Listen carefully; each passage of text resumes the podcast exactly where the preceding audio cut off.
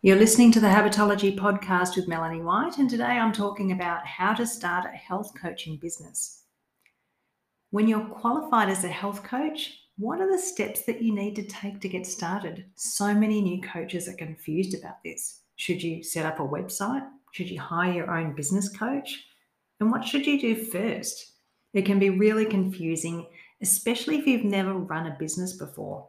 But by the end of this episode, I hope that you'll have a really clear outline of how to start a health and wellness coaching business so that you can get clear on your priorities and start taking action.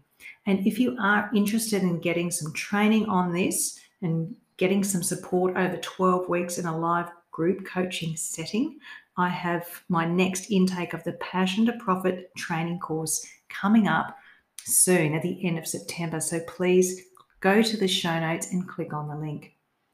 So, in this episode, we're going to start talking about what you need to do before you start your business, the first three essential foundational steps to starting a business, and developing your marketing materials, sales funnel, and offer. So, let's start with the pre work. It's tempting to think that you're going to just jump into starting your business, but there are actually some things that you need to do before you start. And they're really important because if you don't do these things, it's going to be pretty hard for you to succeed.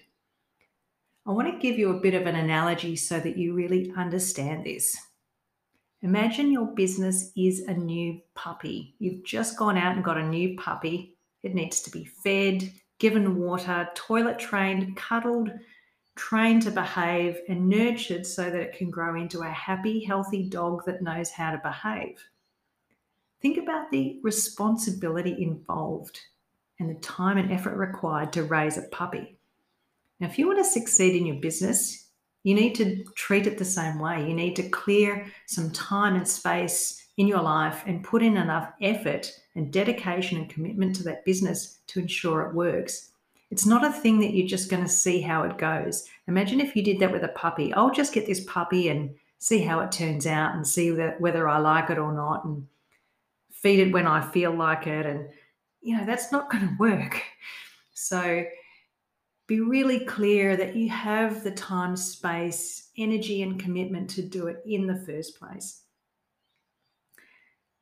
The other part of it is that a lot of people are okay with planning in business. In many ways, that's the easy bit, but they struggle to implement, maybe due to their life circumstances what's going on right now. They're moving house or going through a divorce or something, or they've had some personal trauma that is a bit of a block for them doing something entrepreneurial, or maybe trying to do too many things at once, or simply just not dedicating enough time or being realistic about what can be achieved. I know a lot of people trying to work full time, study full time, and start a business. Not going to happen, let me just say. And other people don't do enough research or define or commit to a niche or a clearly defined problem that exists in the world that they can solve. And that means that they don't have a clear value proposition and their marketing efforts are vague and ineffective. So, if you want to start a business, you need to have probably at least five to six hours per week to get started, increasing over several months to allow you enough time and energy and focus to start and develop your business. Now, this isn't something you can just look at your calendar and say, oh, I can find an hour here and an hour there. You actually need to be in a creative headspace. You need to be focused. You need to be energized to make the most of that time. So, if you're trying to cram in an hour around running after kids or a school drop off, it's going to be really hard for you to make that switch. And I've seen a number of coaches in that position. So you really have to think about time that you can set aside to absolutely 100% be energized and focused to work on your business. It's not just looking at your calendar, it's truly thinking about setting aside the time that you can commit and be totally present. Now, let's talk about the foundational steps, the three foundational steps that you need to do after you've done that pre work. And that pre work is essential. The first foundational step is to define what your business stands for. That's your business vision and values, and perhaps even your mission. I mean, like any good roadmap, you need to start with the end in mind. What is it you're trying to achieve? Why does the business exist? What does it stand for?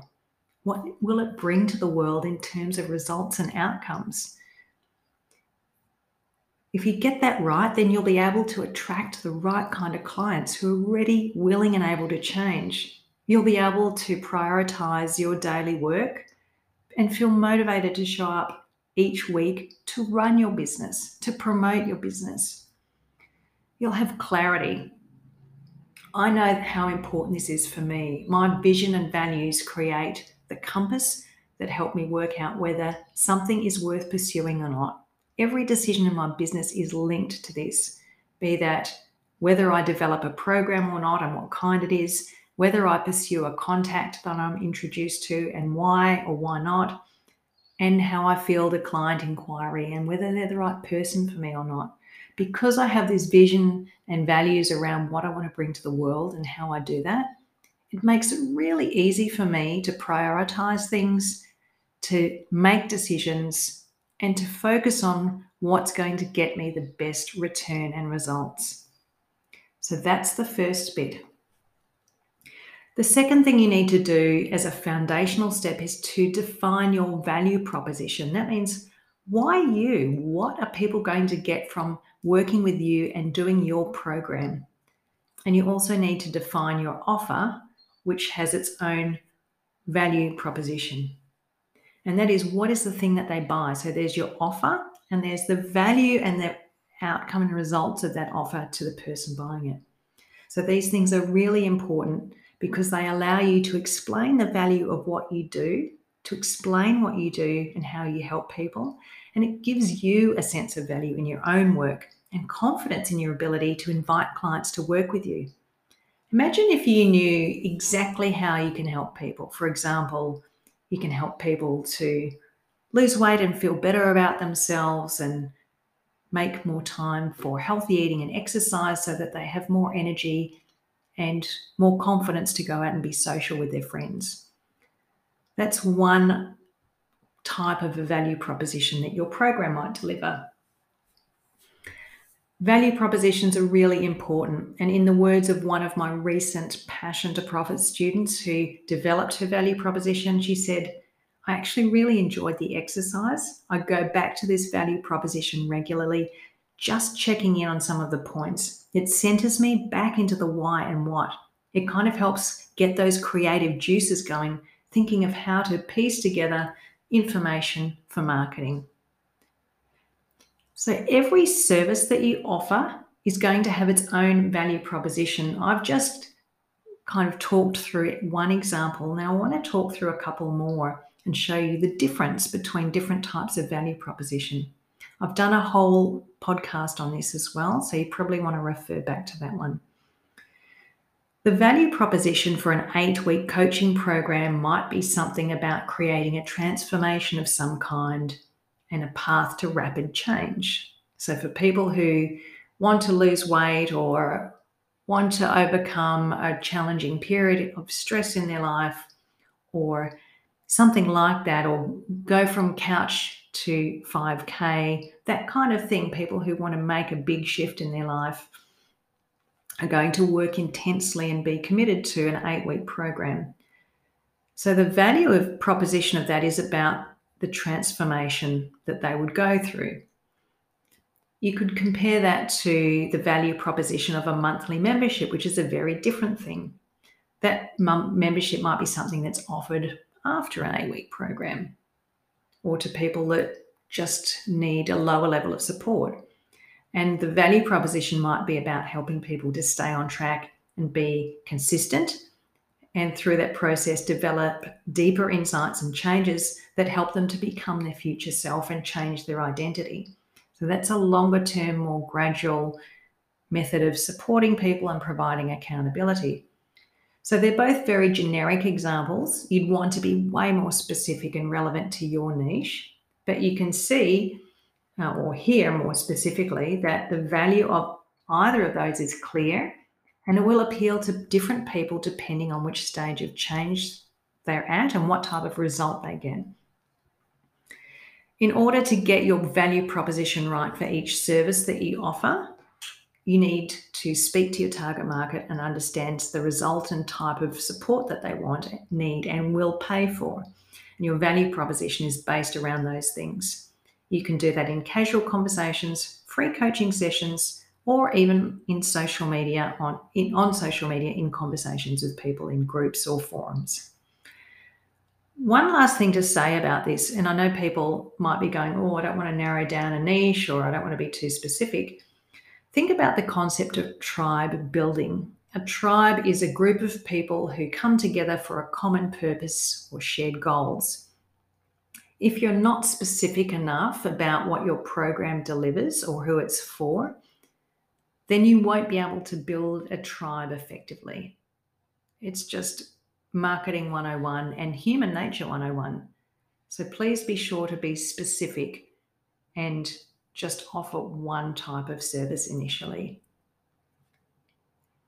The third foundational step is to outline what you're going to charge for your program or membership or whatever that first service is and how many you need to sell to meet your income goal. It's really just simple math and it's about getting clear about your income and, and the timing of delivery of services. So, for example, let's say that your income goal is to earn $100,000 per year from coaching. You can do that in a number of ways. You could sell two $50,000 programs and they'd probably run for about a year, being that price, and they're probably quite transformational and intense. Or you could sell 10 $10,000 programs. Once again, that's quite an investment, so they would be probably be 8 to 12 months long and fairly transformational or personalized. Or you could sell 100 $1,000 programs. They might, might be a series of group coaching programs that you run in school terms and or a few individual programs. Or you could sell 208 memberships at $40 per month, assuming people stick around for 12 months. It could be any combination of those, but starting out, you'll probably pick one of those types of models. And they're just examples, but it's important that you get clear on what you're offering and the price point initially. Focusing on doing one thing really well for example, an eight week program or a 10 week program or something like that, that has either a group or a one to one option, would be a really good starting point. And you'd focus on selling that one program, becoming good at it, becoming known for it, and learning much more about your audience so you can offer other services that complement that and or are more specialized. So getting that one service in your price point and the number you need to sell really clear up front is very important because that sets the scene for marketing. Once you've done those three tasks, you're ready for other business building tasks, which revolve around developing your offers, your marketing material, and your sales funnel. So that's the next four points I'm going to cover you can create what's called a splinter service or a taster service, which is a low risk way for people to try working with you before they commit big money. And this is actually a paid service of somewhere between $27 to $97. The marketing gurus say that if someone spends as little as a dollar with you, they're more likely to buy something more expensive. So that splinter service is the first and lowest cost offer, and it should offer some tangible value to the audience. You're probably going, well, what value can I give in one session? Well, it could also be perhaps not one session, but a short challenge over several days. It could be something like that. But the idea is that the person gets a taste of coaching. Hopefully, they get an aha moment, which is the first condition of change. Something's not right, and I need to make some changes. And maybe they get an understanding of what they need to commit to in terms of the steps for making change going forward. And think about the value of that. They've become self aware. That's really the nutshell. And once you're self aware, you're in a position to decide if you're ready, willing, and able to change right now or not, and whether they want to do it with you. So that's the goal of that splinter service is for them to have a low risk, low cost sample of working with you so that they can feel the idea of change and decide whether they're ready to do it with you or not. Once you have a splinter session worked out, you can decide what your free thing is going to be. And this is a lead magnet, also known as. Could be a Facebook group that people have to exchange an email address for to join. It could be a free challenge. It could be a webinar that you run or a talk that you do regularly. And the reason that you have this free thing, or it could also be an ebook that people can download or a video series that they can watch but need to sign up for. Most people need to spend time getting to know you before they'll spend anything with you, especially when it's a personal service like coaching. Even your splinter service might be too big of a risk for a person who doesn't know you. So the free thing gives people a chance to get to know you, and it's free and therefore no risk. You need to make sure that the free thing that you offer is something that plays to your strengths so that you can keep showing up and offering value. For example, if you hate going onto Facebook, don't try and set up a Facebook group. It's not going to work. You won't show up, and therefore, people will think you're unreliable and untrustworthy. If you're someone that loves speaking, for example, you could do YouTube or Insta Reels or live workshops or challenges, for example. If you're a writer, then maybe you have an email list where you write blogs and articles and send people the links to those in your email and talk about topics of interest. Make sure you work to your strength and make sure that your offers, your free things, give real value to the audience. You don't want to give away all of your goodies, but you want to help people to start forming habits, to start thinking about the pros and cons of change, and to start getting some ideas on why those things matter. And this is relevant for people um, that might want to form a specific habit like giving up alcohol, developing a meditation practice, quitting sugar, starting to exercise, learning techniques to manage stress, or something else that's going to help them achieve their ultimate aim. If the people you work with can get some quick wins on the free thing and some insights into the possibilities that change could offer, then they're going to be more likely to keep going with you and want to go the full journey in your program or at least consider your splinter service. Once you've got the free thing and the splinter mapped out, it's time to create a marketing schedule for visibility and awareness. So, the schedule that you create has three aims. Firstly, it helps you to become visible and build awareness of how you help people. Secondly, it ensures that you show up consistently with your marketing. And that consistency allows you to build trust, rapport, and interest that lead to inquiries and to ensure that they are regularly that you are regularly making free and paid offers so people have something to buy. I can't think of the number of coaches I've met who don't post offers and don't have any clients. You have to actually make the offer. So, your marketing schedule initially is going to start with regular posts or content on a social media platform and or regular networking events that introduce you to your niche or people who could refer you to clients. You don't have to do social media, you can focus on face to face and networking. Pick one and do it well. Don't try to do a hundred things in a hundred places. You'll just be spread thin and ineffective. Start with one or two tactics and give them a red hot go for at least six months. You need enough time to see what works, to test and measure as you go, and for people to get to know you. You can focus on building connections first and building an audience over one to three months. Don't start making offers right away. You actually need to build the audience first.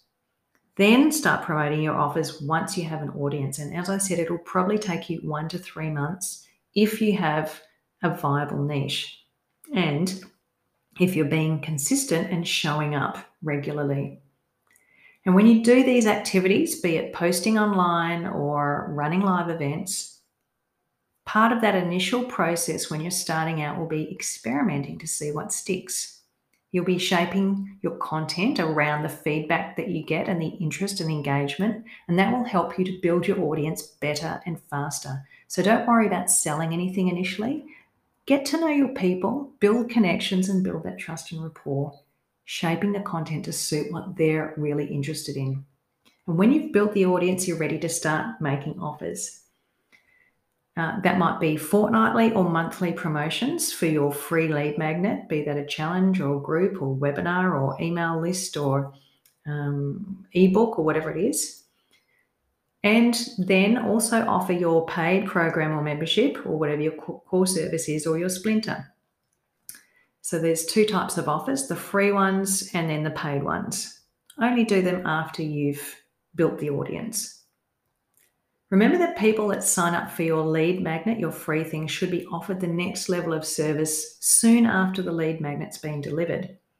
For example, if your lead magnet is a downloadable ebook, you'd make another offer for a good fit call within a few days. But if your lead magnet is a live challenge or workshop, you'd probably make the next offer for your program, for example, at the end of that challenge or workshop. Trust, rapport, and relationship are built more quickly in a live environment. So, with your lead magnets, it's easier to make a bigger offer and to do it sooner in the live environment. If you plan carefully, you could then make an intake where that's a formal start date or week for your first offer so that you can manage your work time if you're working at the same time as building your business. A lot of people ask me about this. So let's say you're working full time and you're thinking, gee, how am I going to get clients and make it work and do two things at once? Well, perhaps you're going to offer a group coaching program or individual clients on a Saturday morning or on Wednesday nights or whatever it is. And so you promote that time slot, fill that group or those slots, and then you run the program and use the feedback you get to refine it if, if needed. And then you can build on that. So perhaps you can run two groups on a Saturday, for example. And over time, you'll start to build momentum and traction and income such that you can start looking at how you pare back from your day job. That's a great way to do it is to look at your available time and work with that and offer sessions in those slots for a period until you become known and confident and competent at delivering your programs. Now, there's one last point to make on how to run a coaching business. Make sure that your systems are in order so that you can deliver on those elements. You're going to need some basic essential systems like an email system, an invoicing and bank reconciliation system, some client onboarding processes, program delivery processes, feedback and improvement processes, and your marketing schedule and any processes around that. So, this overview I've just described, seven points, covers the key things that you need to do at a very high level to build a successful coaching business. And so, to wrap up today's episode, I've covered a lot of stuff, but this is actually the outline of the Passion to Profit course. And I know through experience that if you want to build a successful health coaching business, you need to get a few things in order first and complete some foundational tasks just to make sure you are ready and committed to building your business with enough time, energy, and consistency. Then you'll need to do those three foundational tasks, which involve research to create a vision, mission, and define a viable niche who wants to spend money with you and will help you to meet your income goals. Part of that is de- developing some value propositions that make it really clear and easy as to who's buying from you and what they're going to get for that. Finally, when you have a clear knowledge of who you're speaking to and how you help them, you're ready to create free offers, marketing materials, and build out your sales funnel in a way that will help people to get to know you and like you and trust you enough to then want to work with you and take up your offers. Wow, we covered some stuff. And the reason I'm talking about this now, particularly, is that my next Passion to Profit course starts on the 27th of September. So, in the show notes, I'm including a link where you can learn more about the course, and you're welcome to book a free call with me if you want more information. Otherwise, I hope to see you in the course, or I hope that you have success in starting your business. Do the foundational tasks first. Thanks for listening, and I'll see you next time. Bye for now.